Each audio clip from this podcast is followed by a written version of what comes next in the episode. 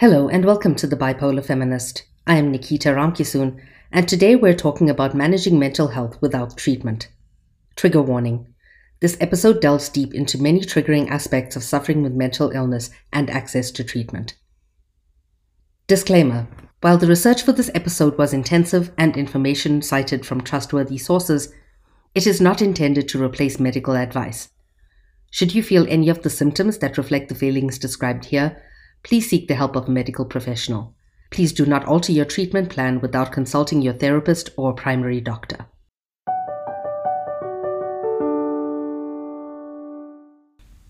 The issue of access to medication is a fundamental component of the full realization of the right to health.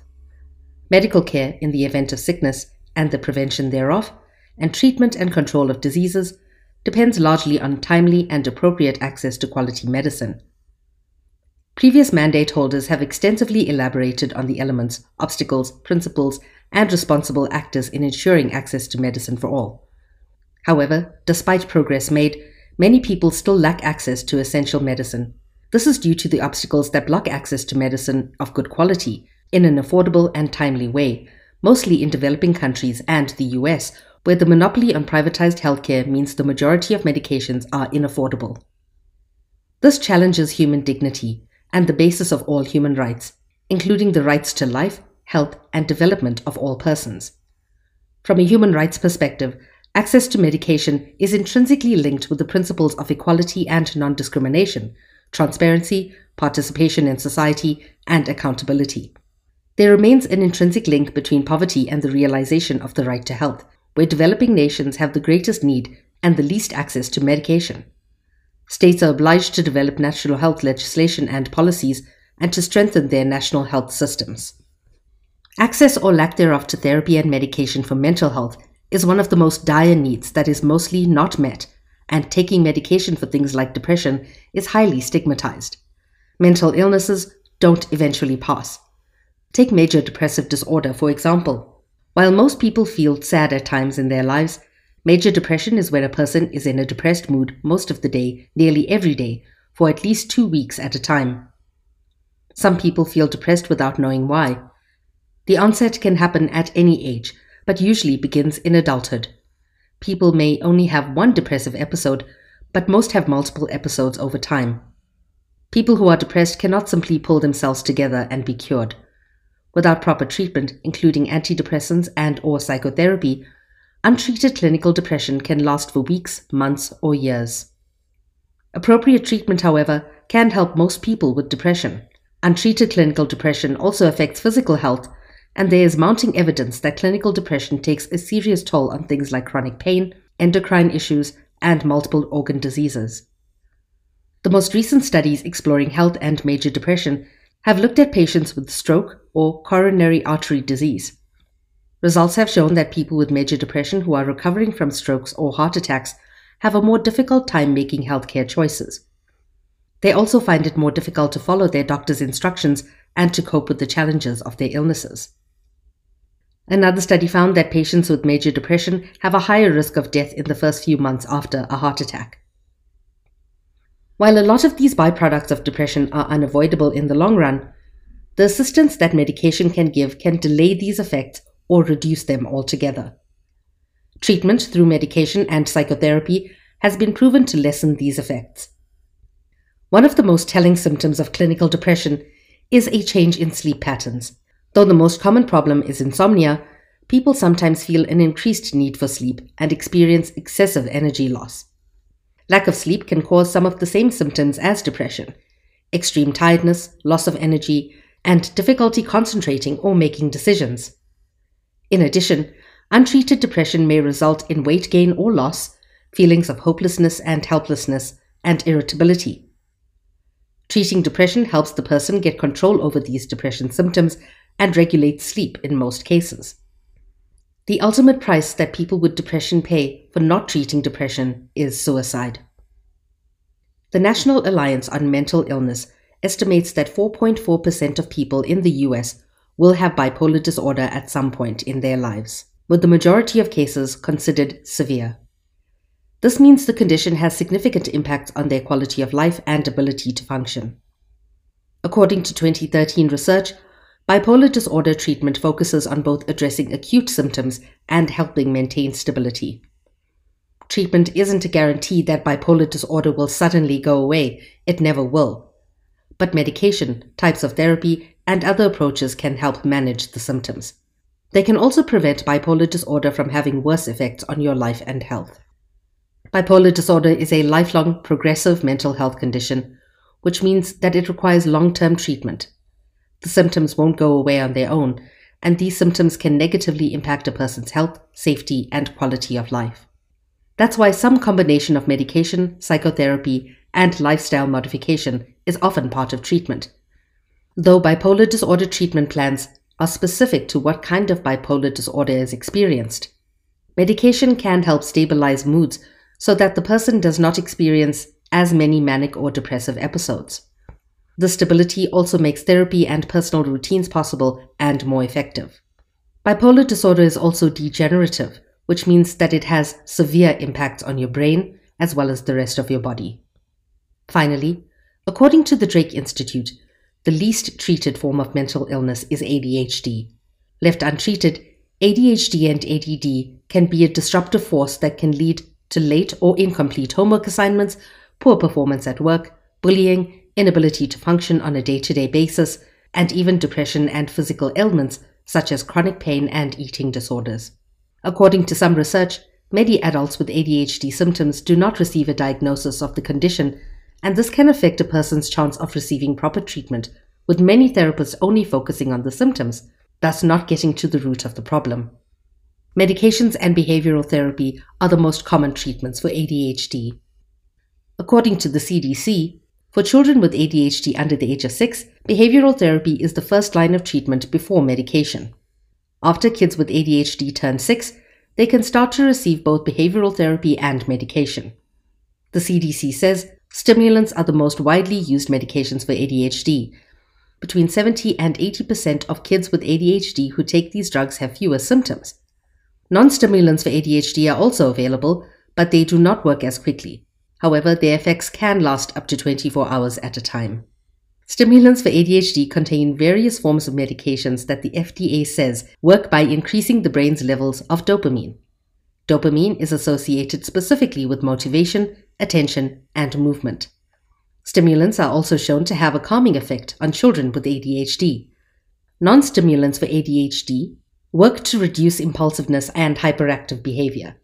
They can also improve attention and focus. Now, I am an advocate for fully comprehensive treatment plans but I do understand, as I always say, that access and cost make treatment difficult, and managing any of these illnesses without medication is a reality for so many people the world over, especially for women and trans people of color. When there is limited or no access to treatment, people often have to rely on alternative methods of treatment, including herbal remedies, esoteric therapies, and coping mechanisms that do not involve therapy or meds. Sometimes the idea of taking medication doesn't appeal to some, with many people opting not to take any pills if they can be avoided. Some feel that medication isn't helping, or they become worried about the side effects. Myself, I am a walking bag of side effects. While those are valid concerns that they can discuss with their doctor, medications help and treatment plans vary from person to person. Sometimes it's not about access, but about exhaustion and other factors that create aversions to the treatment be it psychotherapeutic or chemical. It's important to note that all medications used to treat mental illnesses and disorders come with potential risks and side effects.